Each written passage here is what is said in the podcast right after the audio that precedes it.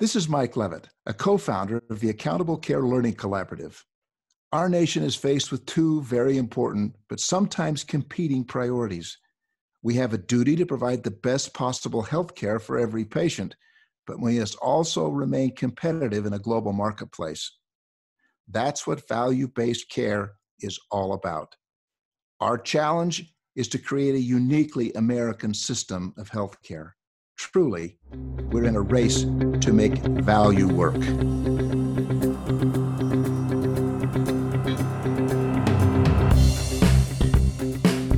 Welcome to the Race to Value, a weekly podcast hosted by Dr. Eric Weaver and Daniel Chipping of the Accountable Care Learning Collaborative. The ACLC is a nonprofit organization focused on accelerating industry readiness for success in value. With its competency based framework for health value, the ACLC is working with healthcare organizations all over the country to create the workforce of tomorrow.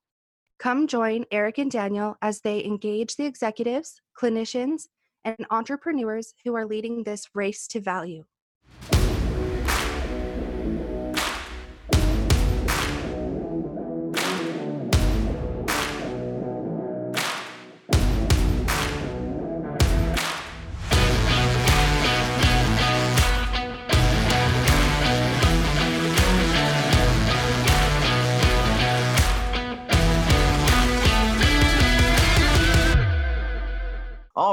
All right, Race to Value listeners. This week we have Travis B. Turner, Senior Vice President and Chief Population Health Officer for Mary Washington Health Alliance, the ACO, which is a part of Mary Washington Healthcare. And Travis is also the COO of Mary Washington Medicare Advantage Plan.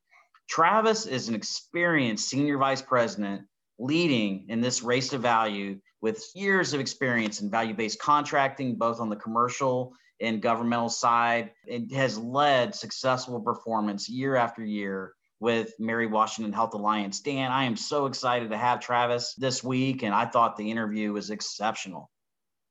I totally agree, Eric. It was uh, it was really fun listening to Travis as he explained the things that they're doing and their philosophy. You know, Mary Washington Health Alliance is a physician-led physician governed clinically integrated network. It was founded in about in 2013 and has 437 participants that cover about 60,000 lives throughout the Rappahannock region of Virginia, right between Richmond and Washington, D.C. So the ACO, Eric, now participates in the next gen ACO model. They're moving into uh, advanced MSSP track. They're also active in BPCI advanced, and they're doing so many great things for their patients. It's just as you said, a great conversation. Well, let's hear from Travis as he joins us in today's Race to Value. Well, hey, Travis, welcome to Race to Value. It's great to have you this week. No, great to be here. Thank you so much, Eric. Well, I thought a great place to start, Travis, would be just to get a little bit of background on Mary Washington Health Alliance. It really seems like we have this inflection point happening right now in the industry as it pertains to value. I mean, large employers are reeling from high healthcare costs.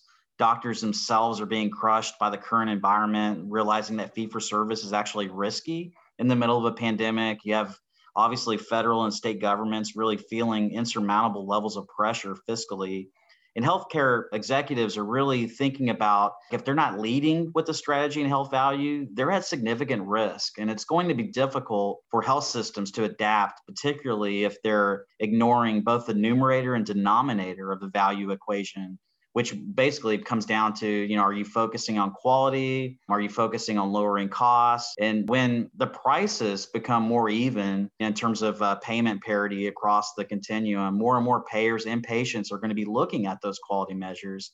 And it's going to be really hard to pivot if you've had traditionally a very high cost structure. So I'm, I'm really interested, Travis, in just understanding where Mary Washington Health Alliance is in your journey to prepare yourself for this inevitable shift to health value.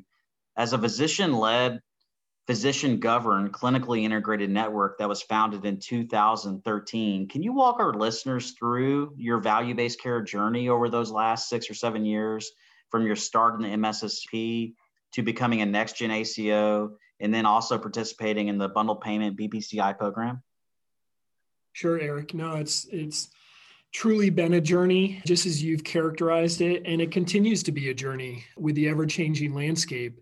So when we set out to pursue a formal partnership with our community physicians, you know, we wanted to start by improving the overall quality and health as well as the cost of healthcare for our greater Fredericksburg community. That vision initially, we wanted the timing to be at the right time. We didn't want to be too early, we didn't want to be too late. But at the end of the day, we wanted to create a true partnership with our physicians. And just as you've characterized it as a journey, we started as a joint venture. Physicians wanted to buy into this clinically integrated network and create real value by not just dabbling in this or, or, having a foot in each canoe, but really be vested in this joint venture. And so we started in that model, but you know, as the government has created different value based contracts over time, we've had to evolve as well. So we've had to be flexible. And so, with that flexibility, we kind of dissolved the joint venture. And Mary Washington Healthcare is continued to be that sole equity owner. And really, the purpose of that is when we transitioned from the Medicare Shared Savings Program, where it was upside only with no risk, you really had to adapt to take that institutional risk. And even CMMI indicated that they didn't want to put a lot of the independent practices at risk individually through our joint venture model. And so we weren't designed to participate in those programs.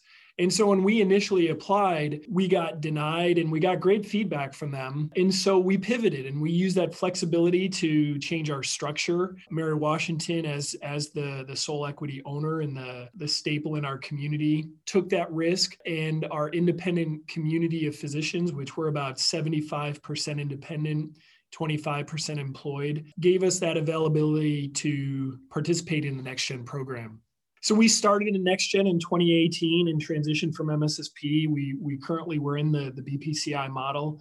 But we also, when we started in MSSP way back in 2015, we had a whole diversity of value based contracts, both commercial and governmental.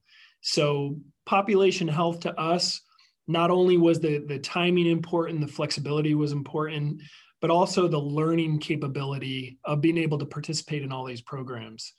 So we knew that we had to get to a critical mass that impacted our providers so that we could change the behavior in which they provided the current fee for service landscape and transition to that value based world.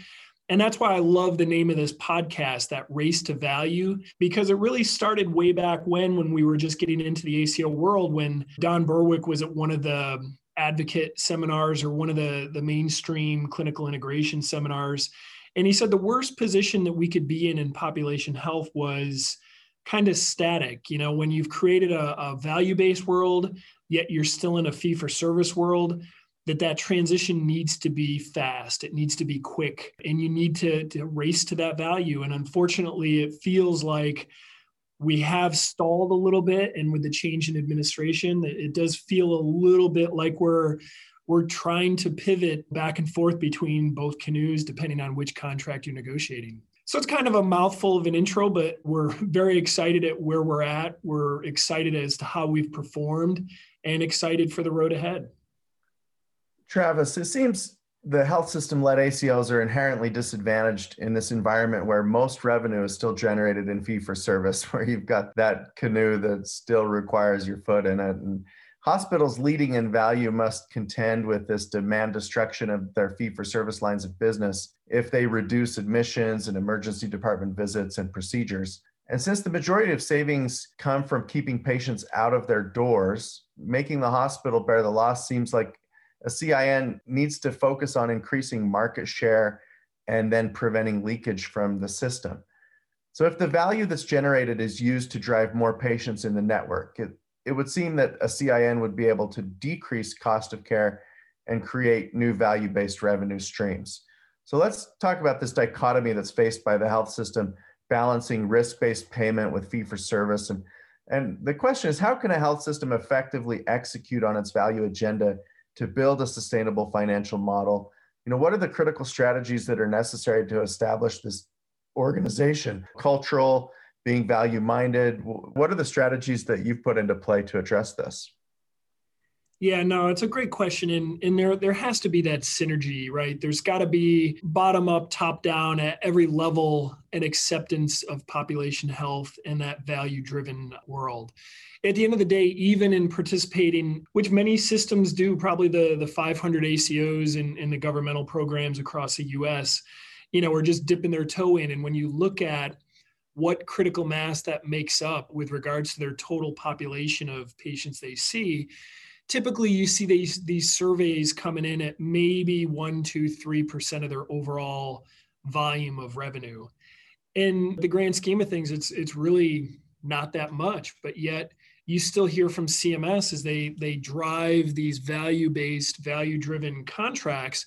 You know, they're touting 25, 50% of their, their beneficiaries are in some type of a value-based program. It's still small, right? But at the end of the day, you need to understand that we're still learning. And I think the best learning environment is to do that in a shared environment. So we have brought our independent physicians along, and our goal is not to employ our community of physicians, but how can we partner with them and how can we create these synergies?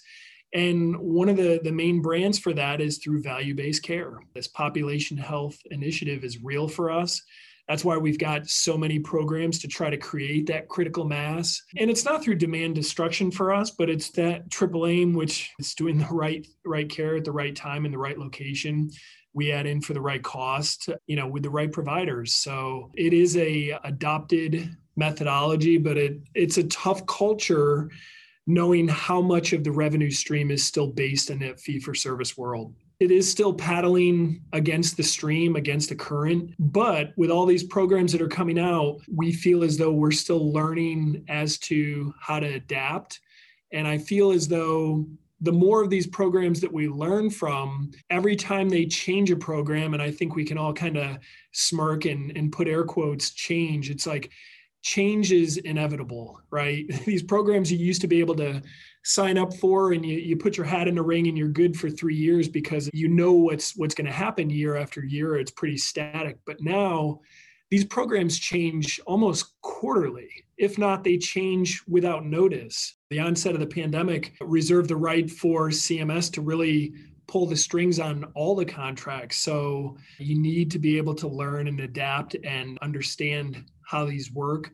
And I actually feel for the systems, the, the providers, the hospital entities that are not participating, that are kind of riding this out to the end, the fee for service boat to the end with the stream. It's it's going to be a quick drop off for them unless they learn and adapt. So, Travis, you've been leading value based care at Mary Washington Health Alliance for quite some time. And with your experience in leading clinically integrated care, I'd love to hear your thoughts on how that can improve care outcomes.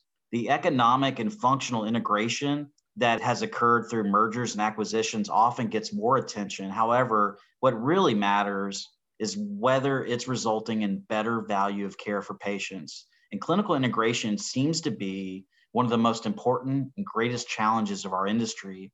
For example, the New England Journal of Medicine found that the average Medicare patient saw a median of two primary care physicians and five specialist physicians per year. And that's the median. I mean, as it is estimated, upwards of 75% of healthcare expenditures are consumed in the care of chronic conditions, and the care for these individuals tends to be fragmented across multiple providers and specialties clinical integration certainly provides a solid foundation for health value because it can enhance communication between providers and constrain the resulting excessive costs from uncoordinated care. So, Travis, in your career, how have you seen CINs leading in the transition to value based payment by improving care coordination, quality, and efficiency across a patient's continuum of, of care? And where do clinically integrated networks fit in the maze of ACOs and PCMHs and PHOs and IPAs? How does that all work?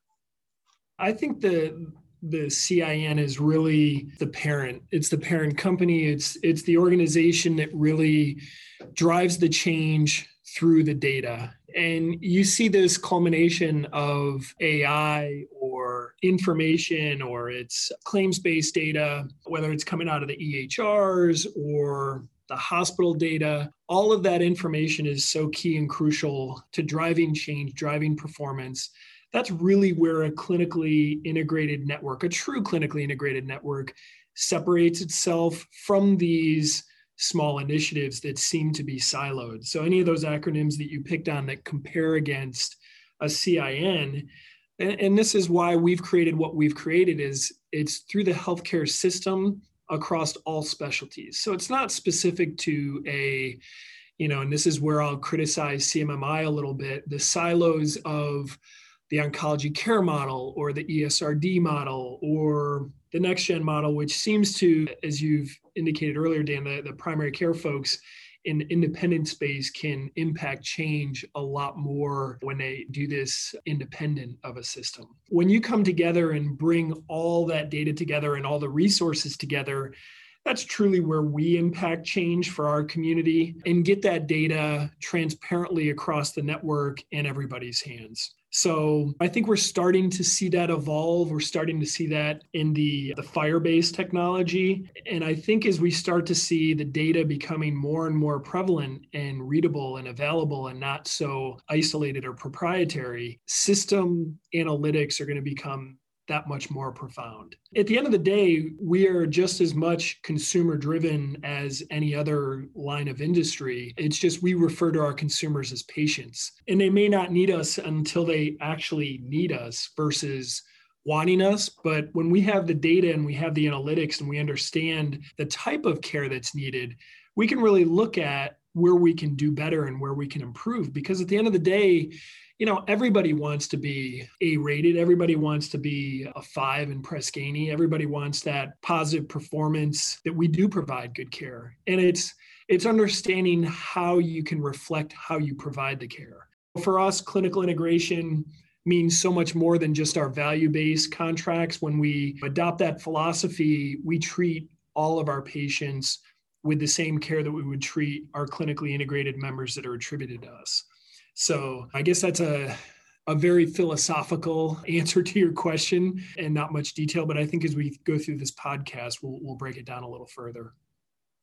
Let's start with breaking down the the idea of your partnerships with payers and employers. We know it takes a village to make value-based care work and CINs are often successful because of these partnerships that enable a larger scope of ACO activities to customers with a bigger footprint in a region where all of the entities could be equal partners at the table and make joint decisions, perform clinical integration activities, and work together on their pathways. And one of the more important partnerships in a CIN is this one with payers and employers, since all parties can jointly work together to encourage participants to be more accountable for improving their health. And payers have tried for years to develop methods of care management or disease management, oftentimes with limited results. And employers, particularly self insured employers, are now demanding that things be done differently in regards to their healthcare spending. So, a clinically integrated network could be a basis for providers and hospitals to develop ways to work more closely with participants and really address the desires of payers and employers. Can you tell our listeners how your ACO approaches these partnerships and how that collaboration leads to best practices for value based care? What is Mary Washington Health Alliance doing in collaboration with the payer community and large employers? For us, that's it's a unique question. And I think just like with every clinically integrated network in ACO, when you see one, you've only seen one. And everybody operates differently because care is provided locally it's the one thing that is, is very challenging to commoditize is, is care and, and how you care for your community. And that, that's obviously what we're trying to change through through population health. But for us with the commercial side of the world we have just like many folks that are in population health just about every flavor of value-based contract. But what we do i feel as though that not many are doing and at least many of the commercial plans and, and folks we network with nationally are not doing is taking advantage of the waivers of being clinically integrated and truly being able to single signature contracts in the commercial world. And I say that because I almost say it cautiously, but it's it's not cautious. It's all out there. The Stark and antitrust, anti-kickback, all the concerns around clinically integrated networks leveraging their capabilities and the FTC hates that word leveraging just because they don't want folks negotiating these types of contracts in a way that they're they're diminishing the overall networking power, if you will, in a community. So, you know, at the end of the day, we understand that the market needs competitive environments. And we do this in a partnership with the payers so that it's a it's a win-win-win. The patient win is there, the provider win is there, and, and ultimately the payer needs to win as well so that we can provide care at an affordable cost. So, in these value based contracts as well as fee for service contracts, we contract as one single entity. And so we're afforded that opportunity because we're deemed clinically integrated. We work in the population health environment. And so through these contracts, when we sign a contract, not only are our providers who may be able to leverage the fact that they're a sole specialty or maybe they're a larger group or maybe somebody could get a, a better rate they surrender that to our network and we effectively negotiate one contracted rate. So what this specialty gets is what that specialty get and it's across the board both E&M and procedurally. So that's an advantage both to us and the payer and at the end of the day to the patient because they're getting a better price, a better cost for their care as opposed to contracts all over the place. Also, with that value based contract component tied to the fee for service component, we need to perform well in both. And what that means is if you have an overinflated fee for service world, you're never going to perform favorably in the value based contract world. However, as we've indicated, there's not much of a critical mass in those value based contracts of attributed lives to where you can truly impact the overall care in the community. And because there's so many components of the shared savings, and I'll put air quotes around the shared component, that even though you prove you're providing costs at a lower cost compared to the market, there's strings tied to that, meaning you need to perform both in quality, in cost, and there's always components that are shaved out of the actual true cost. So it's very challenging financially to put the embedded resources that are needed both analytically, clinically, as well as drive behavior change, and still be able to incent providers to change and adapt. So I guess the, the long answer to this is we've adapted with both fee for service methodologies as well as value based methodologies. At the end of the day, sometimes we win in one versus the other. It's, it's challenging to be in this environment while, as Don Berwick said, we're kind of stalled and you need to transition to one or the other. We feel as though we're still learning from both environments and trying to survive at the same time. I think that's the best we can do in this, this current challenging landscape.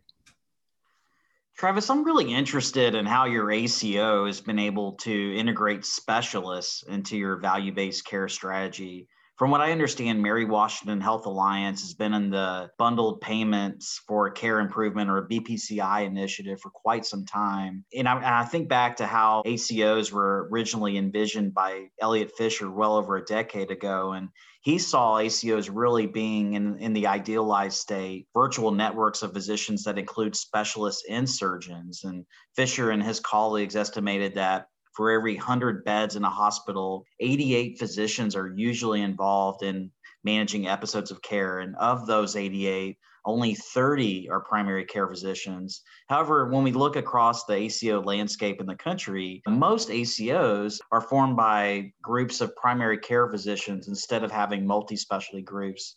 So I'd really love to understand, Travis, a little bit more about what your ACO is doing here to integrate specialists. Can you provide our listeners with an overview of your healthcare organization and how it's organizing around various clinically defined episodes of care to more directly align financial incentives with improved efficiency and better care outcomes? That is probably one of the most challenging questions because when we sought out in clinical integration, we wanted to be inclusive uh, with the entire network of providers. And so we knew from the beginning that a lot of the the work and effort will be done by the primary care community but we always said how do we continue to engage the specialists in these value based initiatives, in the Medicare initiatives, and bring them along as part of the journey.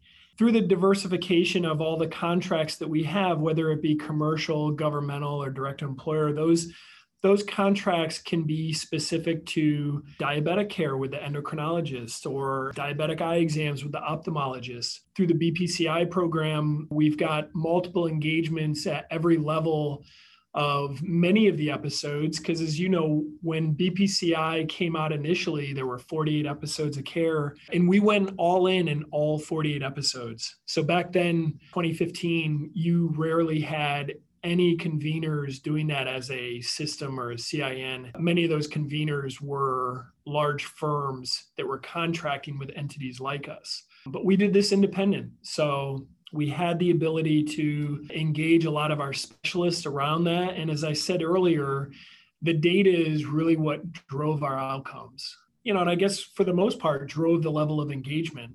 Because when you have that type of data at so many, I mean, we, we're a network of 500 providers. We're a three to one ratio of specialists to primary care. And it's, so it's how do we engage so many specialists? And it's really through the data. I mean, we provide quarterly Q cards. We call them Q cards, but they're, I guess, more performance driven than quality, but the performance drives quality outcomes. And so we can show at every provider level their performance against their peers within their provider group as well as within their specialty. And then we take that specialty and we compare it to the network.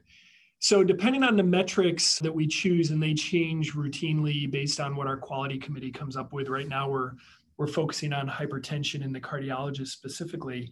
Those are the type of initiatives that allow us to continue to drive change and engage these specialties. We've also created what's called a Q program. It's QUE, quality utilization and efficiency. And that's where we engage a lot of our, our specialty groups around internal cost saving initiatives. So for orthopedics, think the hardware and the internal negotiations with vendors in that space. You know, at the end of the day, physicians really don't know or even care how much the hardware costs. And so those vendors pretty much own that market if they pick a specific vendor and can dictate the price. Whereas if you have the physician sitting on your side of the table with you, negotiating those prices down as far as you can and sharing in those savings, those are some of the waivers that CMS affords you to do those in internal cost savings initiatives. So we've done that in the, the, orthopedic world, the cardiology world, neurosurgery, and the spine world as well. We've got other waiver initiatives where we access APPs, advanced practitioners, on the, the surgical advanced practitioner program. So in that program, they actually round with the surgeons through the hospital post-op discharge, making sure that they get that clean discharge care and, and the continuity of care is provided. And that expense is borne by us to help with the surgeons so that they're not rounding on so many multiple patients that are coming through the system. So it closes the loop there. At the end of the day, the specialist community, I think, through some of the most recent changes in the, the QPP initiatives and that 5% APM bonus, it seems to be as though they're inadvertently carving out the specialist participation because of what it takes to be qualified as an alternative payment model for physicians based on the cost or number of patients. And I think that's a mistake. I think we need to continue to include specialists as part of the ACO network because that's what we are. We're an organization of all specialties, not just primary care. I will say, kind of in closing, the specialists pay attention to how they perform because at the end of the day, we share their report cards with the primary care community.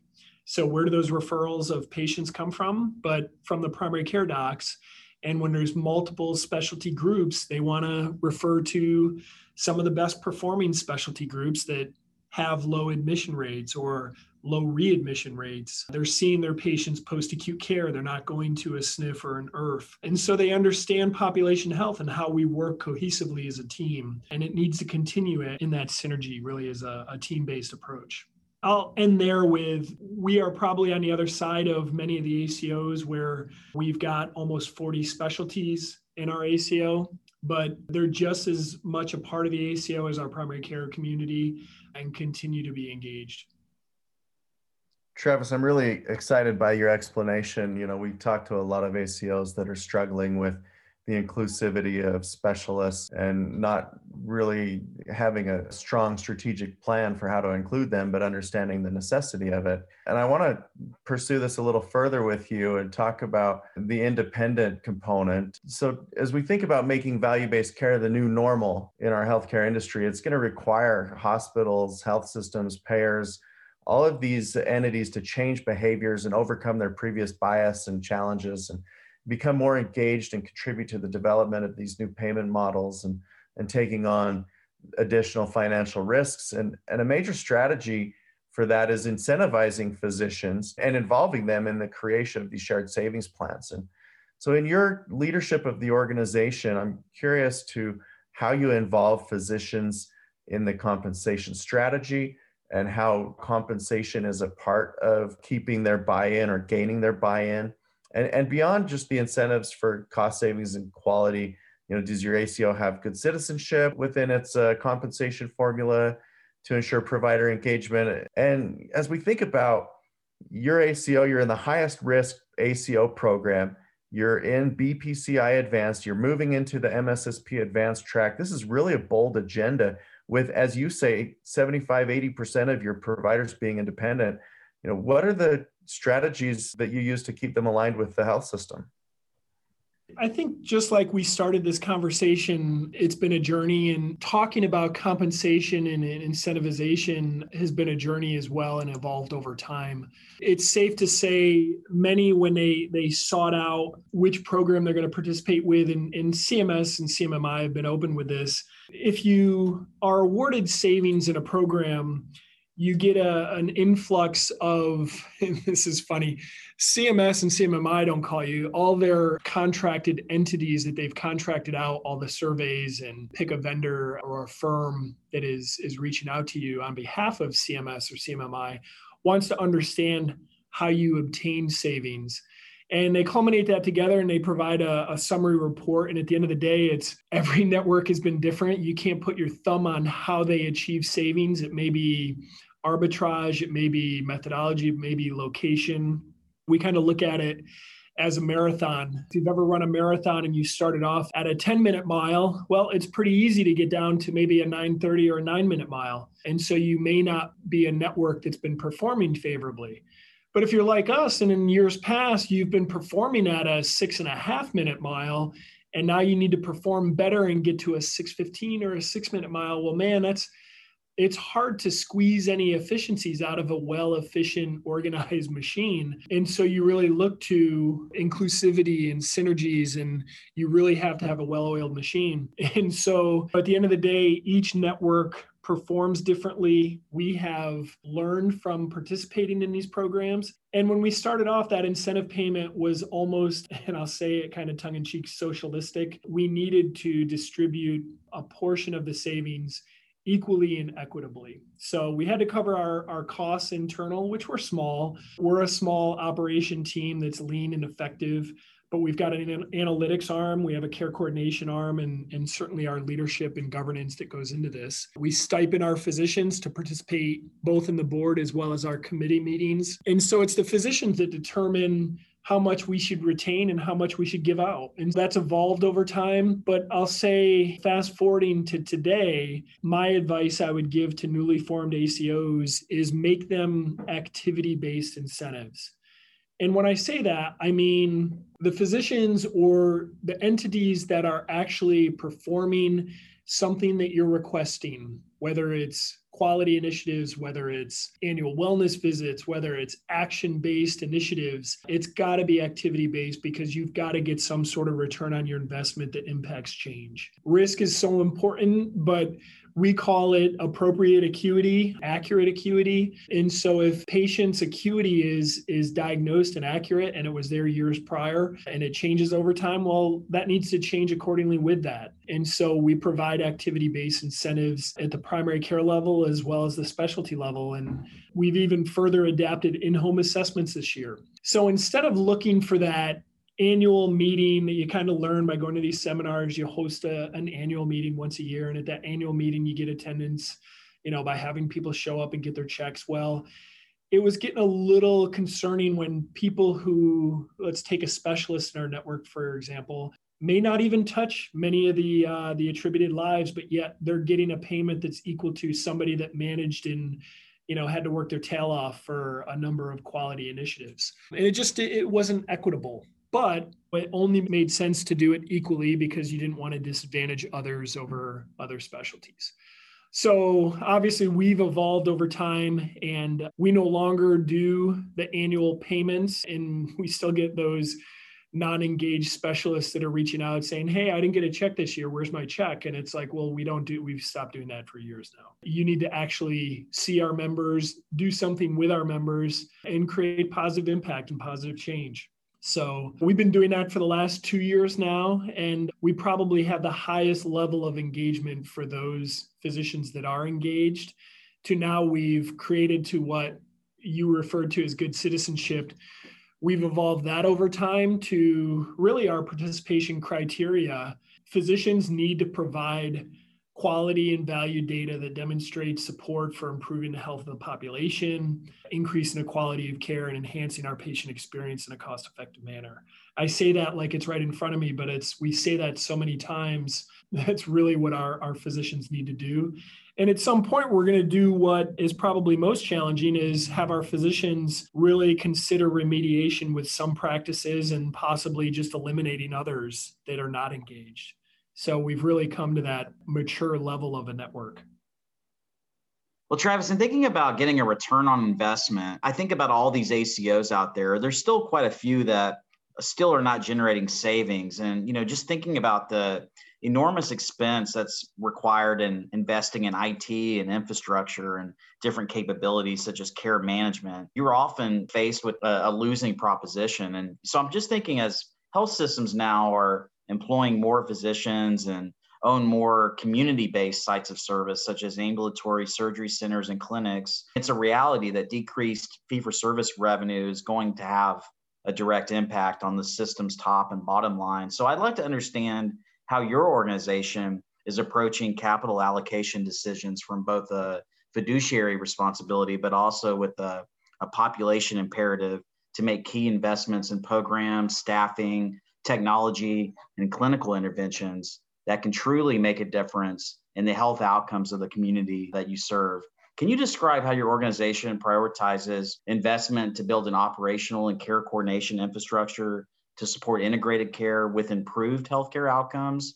And then how do you balance the need for reinvestment of shared savings back into the CIN with the need to put money in the hands of those physicians? We continuously invest time, and time is the one commodity that you can lose over time with your network. And that's you need to continuously nurture those relationships. And so we spend time and engage our physicians. The capital infrastructure, the CIN, is not that great. We've got, you know, as we said, about 70,000 lives, 500 physicians we employ about 18 full-time employees. We've got a full-time medical director, myself, and then arms of analytics and care coordinators. And the care coordinators are not embedded into practices. However, they do have to round and they're much more effective by managing multiple practices. So they're not a specific entity of a practice that can tell them what to do and, and, when to do it. And they act independently, empowering the practices. In 2018, Mary Washington Healthcare invested in Epic. And so we transitioned to that EMR as a, a big bang approach. A big focus of, of that was Healthy Planet and the capabilities of the data, the integration, uh, the interfaces, and taking that a step further through the ACO, approving access to a waiver in which we can subsidize Epic Connect. And I think everybody knows if, if they've worked with independent practices, Epic is a very costly EMR transition. And so we've agreed to invest in our independent physicians. So both independent participants alike are qualified for this subsidy. And so that gets us access to a lot of the seamless information and interfaces needed versus right now our, our chart abstractors or a physical team that sit here in our shop are probably the most well versed in 18 different emrs currently. And they've got remote connectivity mining charts and, and chart notes and doing what we do best which is reflect how we're performing via quality. And it's so challenging when you've got such a diverse makeup of EMRs. So transitioning as an organization, that was a significant investment. And on top of that, we're doubling down and we're, we're working with the Studer Group and Care Logistics over this past year to really refine our processes. So although you can put a, a system in place and that's the spine and brain, if you will, you really got to get those motor skills working on the processes. That's where the Studer Group and Care Logistics is helping us really refine that process. And as we disseminate that out to the practices with a consistent message around our population health initiatives, it's really helping us perform favorably. Now, granted, we may put things in place that we feel will fix a problem, but I think we can all agree that the rules of engagement within each of the contracts change year over year. So, although we may have performed favorably in MSSP, as soon as we switch to next gen in 2018, it's a different methodology, it's a different world, it's prospective attribution.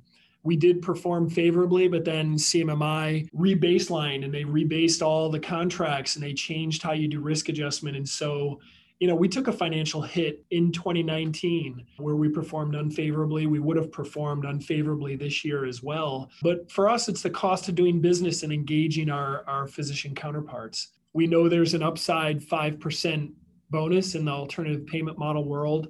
And so we don't see that. That goes directly to our physicians as a level of engagement from CMS.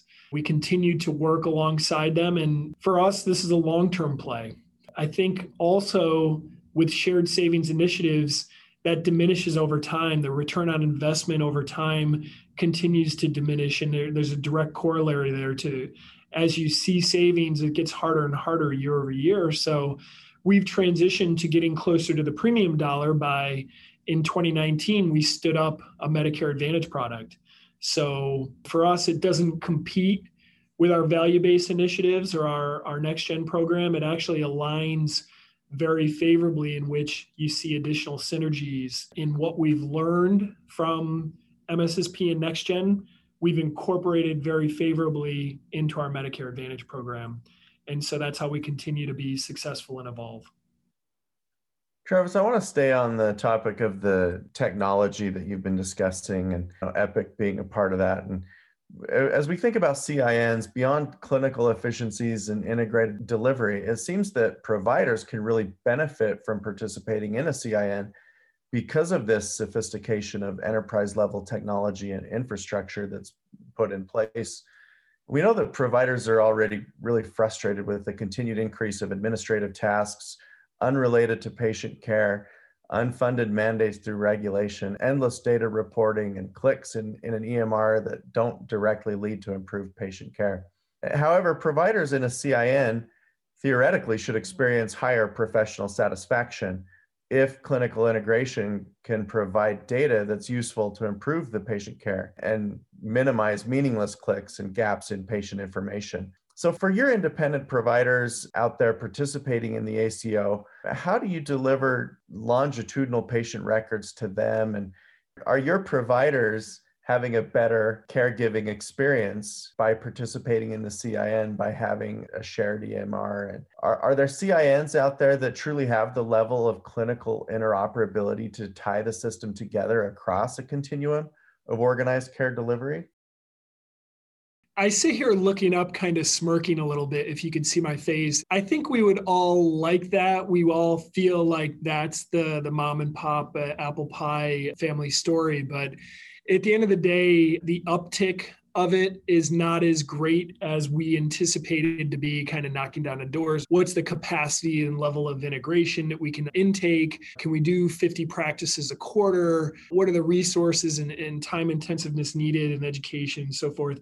And I'll say that we've got maybe five practices that have taken advantage of that waiver, and we continue to work with the practices. I think we've just evolved over time to accept the diversity that you're never going to have a vanilla flavor of practices because they are independent businesses.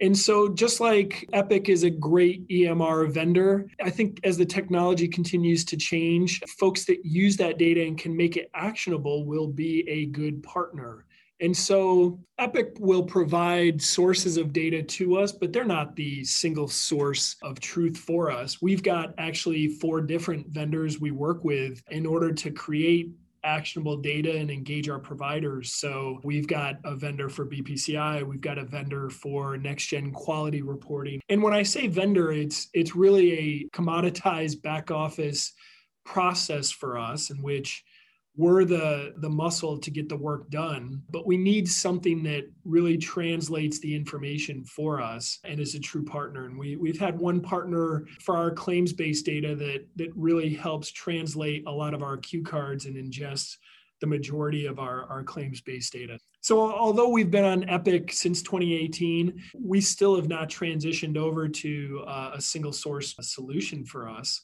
so i think i think just like we have commoditized our vendors that make sense for us there's never going to be one vendor that we'll work with that will meet all of our needs. And i hope that is a big takeaway for every aco it's like don't struggle year after year trying to force the network into a square hole when you're round. Work with what you've got and work with what works best but continue to engage the practices because just as you said the the practices don't want to take on another administrative duty or, or something that you're asking that really just doesn't relay down the road to better improved care or better quality for the patient unless you can prove that to them. We've been very effective with I said earlier our activity based incentives and think there's a mutual return in that meaning not only am I incenting the provider to do something that's challenging or administratively task heavy but there's a reward from them financial from us but also from the service or duty that they're providing. So think annual wellness visit.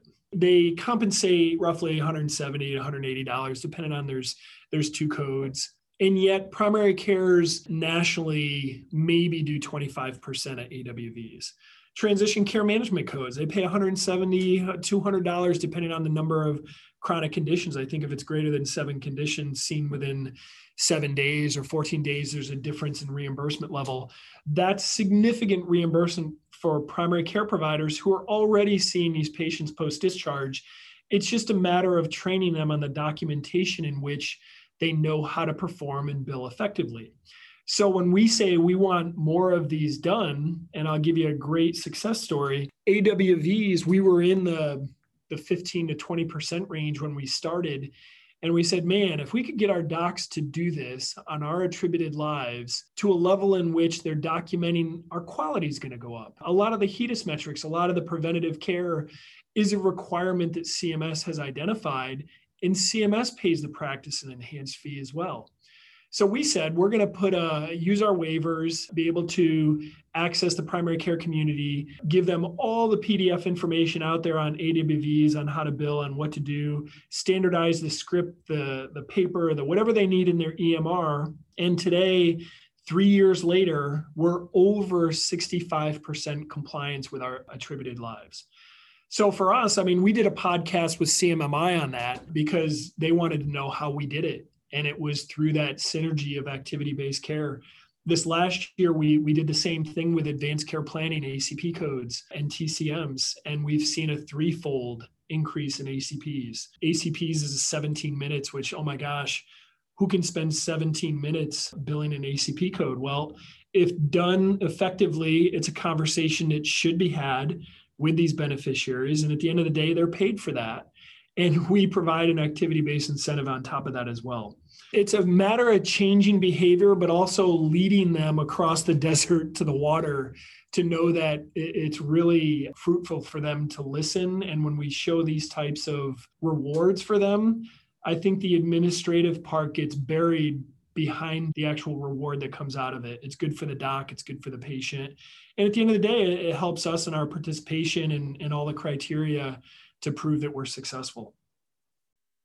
Hey, Travis, you mentioned earlier you have a, also a new Medicare Advantage plan. I'd love to learn more about that. You know, how's the launch of the Mary Washington Medicare Advantage plan going so far? And you know, what is the outlook? Do you expect this new plan will increase the percent of beneficiaries who choose Medicare Advantage in your particular market?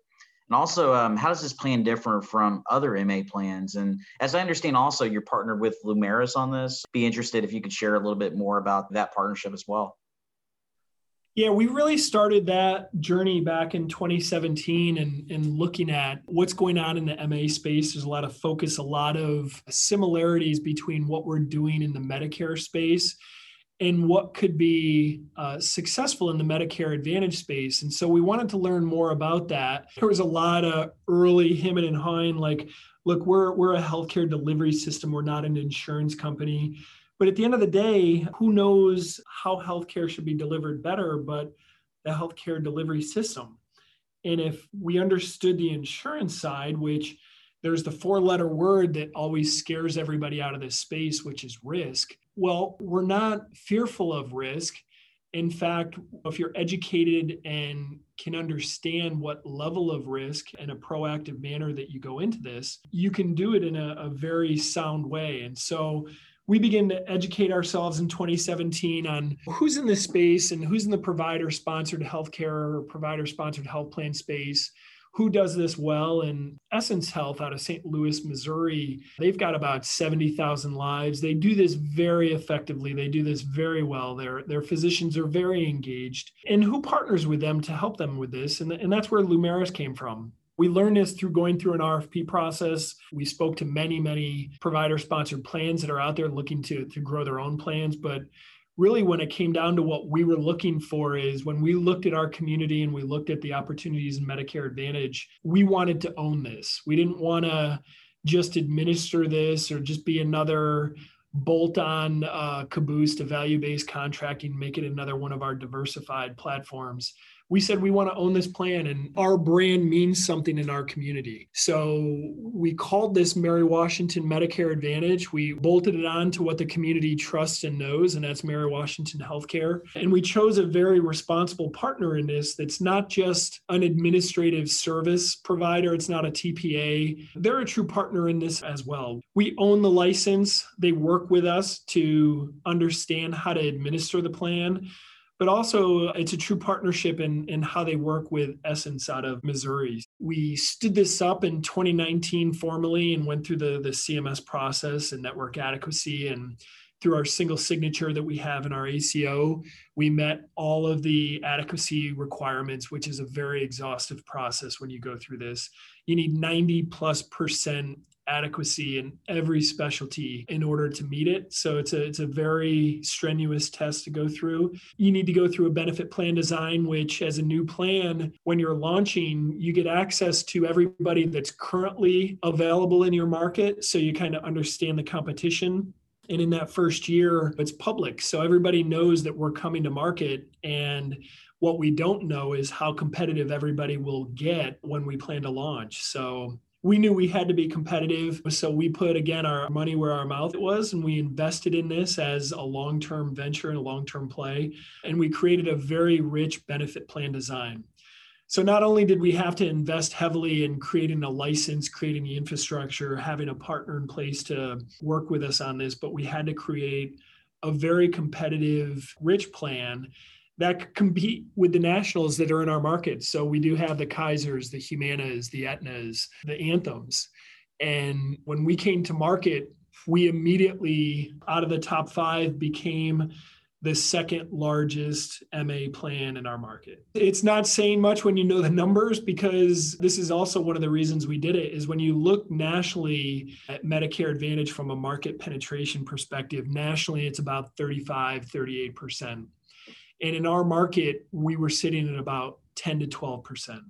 So from that experience, we knew essentially from the beginning, we've got a large room to grow here. And it's not just competing against the other Medicare Advantage plans because they hadn't figured it out, but it's educating our Medicare beneficiaries in the community from straight Medicare or from a Medicare supplement or from an employer group health plan it's not just the other Medicare Advantage plans we're competing with it, but it's it's really educating the community on what Medicare Advantage is.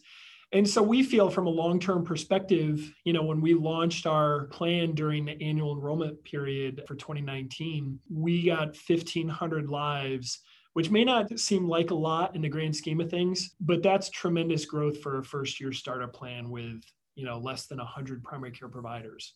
Fast forward to 2020 when we launched the first year of our Medicare Advantage plan, but why not complicate things during a national pandemic? And so we had the opportunity to launch a Medicare Advantage plan during a pandemic, continue to be successful, and look to be the, the source of education and healthcare for our community throughout this time. And we had a 96% re enrollment this year through annual enrollment. And we gained another 800 lives in 2020. So we are super excited in the position we currently have in Medicare Advantage and really look to grow that plan over time in synergy. Travis, as you've been talking, something that really stands out to me about your success and your, your ability to thrive is adaptability. And as we think about care becoming more virtual and procedures shifting more and more away from hospitals into an ambulatory setting, I can really see the hospital of the future being asset light.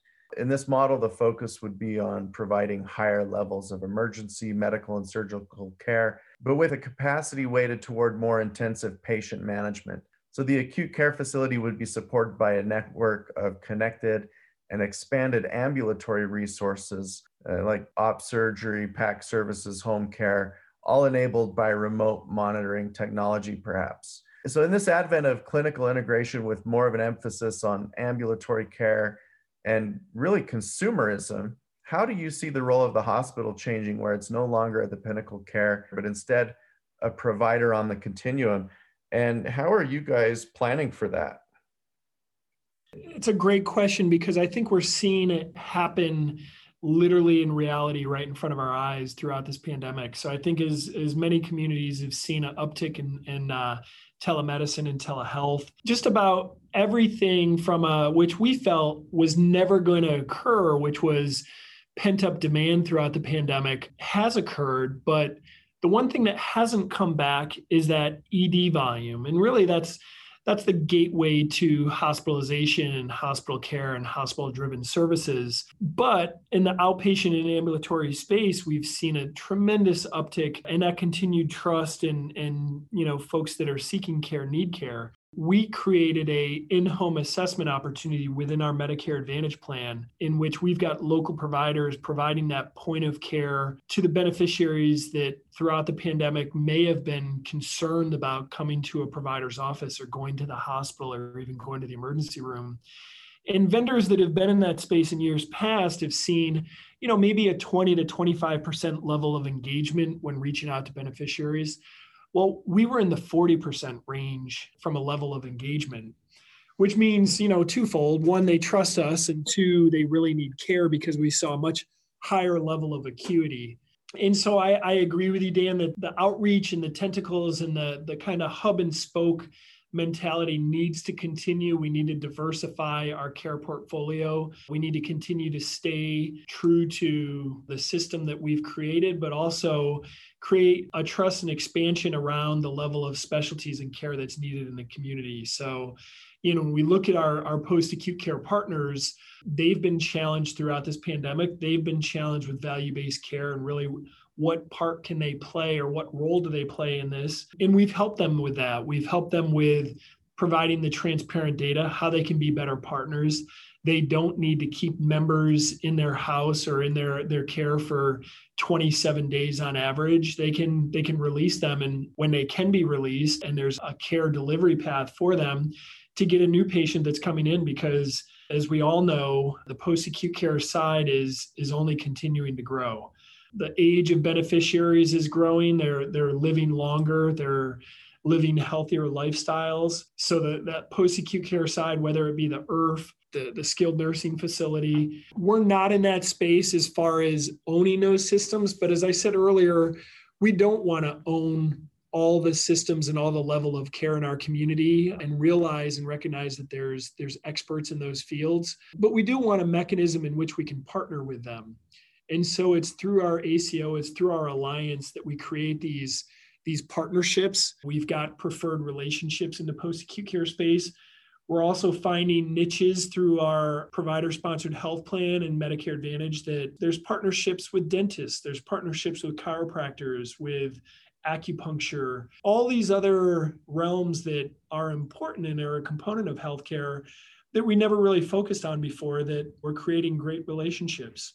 I think as much as we continue to evolve and uh, you know we've got a three part philosophy it's timing flexibility and learning and it's it's that learning one that allows us to really adapt well, Travis, you are an accomplished leader in value based care. And I think under your leadership, Mary Washington Health Alliance will win this race to value. As we conclude our interview today, I thought a great way to wrap up our conversation would just be for you to share your personal leadership philosophy. Can you provide our listeners with some of the core principles or values that drive you as a leader in value based care?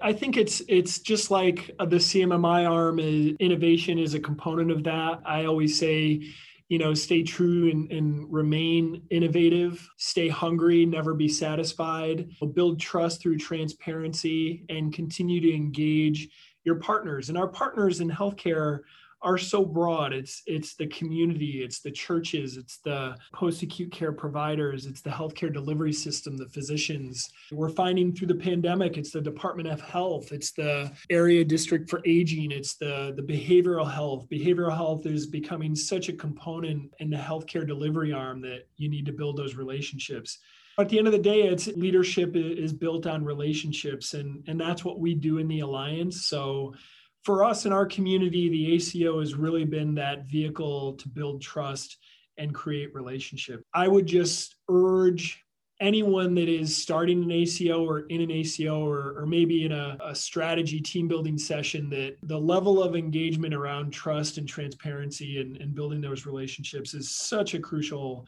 component that you can't do it through acquisition. You can't do it monetarily, although it does help. You need to really get in front of them. And, and in this uh, environment, you can do it through Zoom, you can do it through Teams.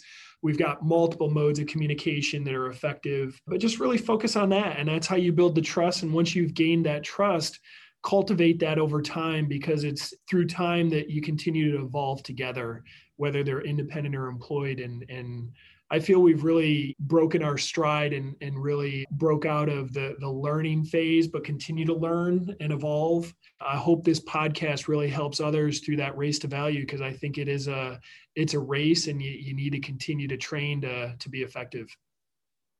Travis, thank you so much for joining us today. So excited and honored to have you share your experiences in this race to value. Yeah, thank you, Eric. Thank you, Dan. Uh, it's been a great experience, and certainly a lot of great folks that have uh, come through this this podcast channel, and and we're all learning together.